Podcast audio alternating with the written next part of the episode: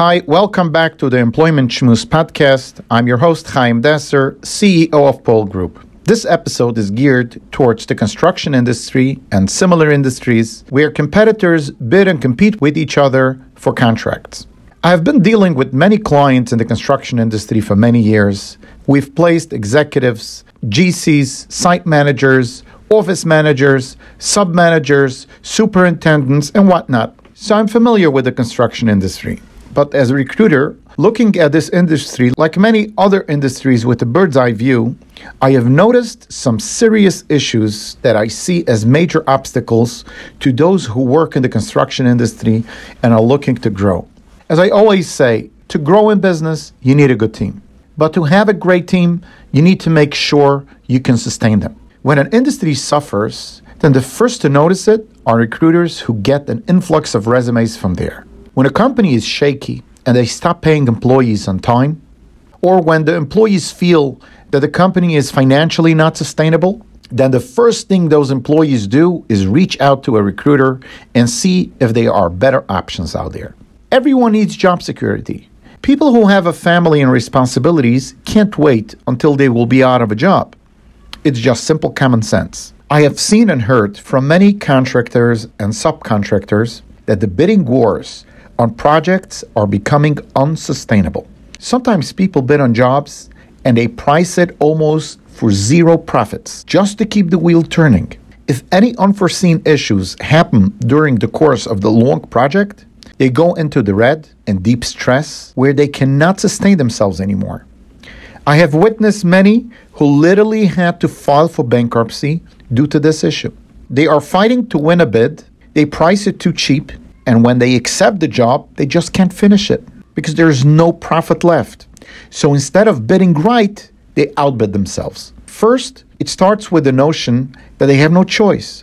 A, they have workers and they need to keep them busy. B, they can't lose a client to a competitor. Therefore, they think it is worth doing the job even for free, meaning they risk the project by relying on a tiny thin profit margin where there is left no room for error. But that tactic has proven to be false. It's just the opposite. If the company makes a profit, then it can make its employees happy. When employees are happy, then they can push them to provide greater customer service. And when your customer service is superb, then you have repeat customers. It's all one chain reaction. And when your company is not making enough profit, the entire chain is broken and your company starts suffering from all angles. And those who are giving out projects for a bid they're also not thinking about what they end up doing to themselves and what they end up getting in return. You need to realize that when you chisel your subs down to a point where they cannot sustain themselves, and you know very well that this is rock bottom, you will either end up using another sub before they end the project, or they will end up cheating on you when they see that they can't sustain themselves. They will either need to cheat on you on the product or on the service. There is no other way around it. So you need to ask yourself who is really fooling whom? We all know that a project takes some time to complete. No one builds a building overnight, and there is almost no chance in the world that some error won't happen during the time of construction. Believe me, I'm working as a recruiter placing employees in a few major industries, but the real estate and the construction industry are one of the industries that have been in my wheelhouse for many years. So I'm well informed about what's going on. I can tell you that there aren't any other industries to compare to within our local community that are so competitive. And one is outbidding another to the point where they can't make any profits, and it's very sad.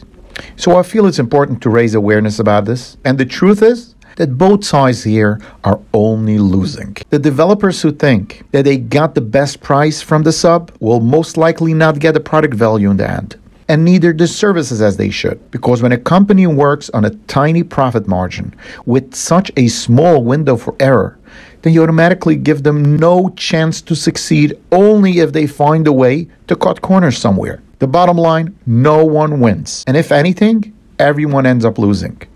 And I can tell you certainly that meanwhile this cat and mouse game plays out, many employees are suffering and they are looking for better opportunities. I think that one needs to ask why am I in business to begin with?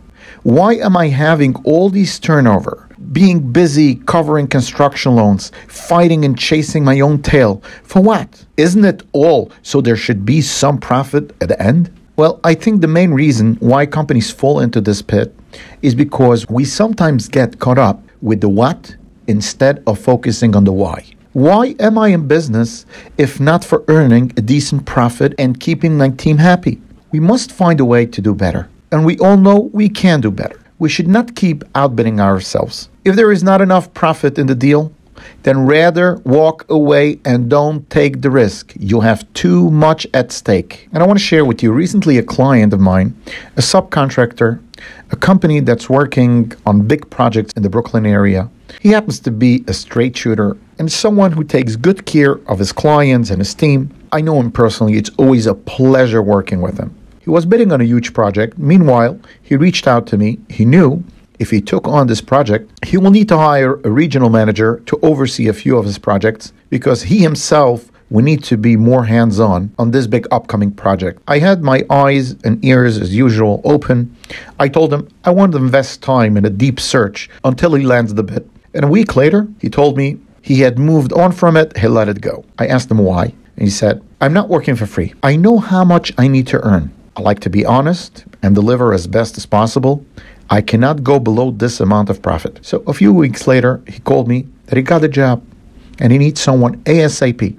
I asked him what happened. The developer knew very well what he wants. Bottom line, he wanted someone honest and someone who can deliver.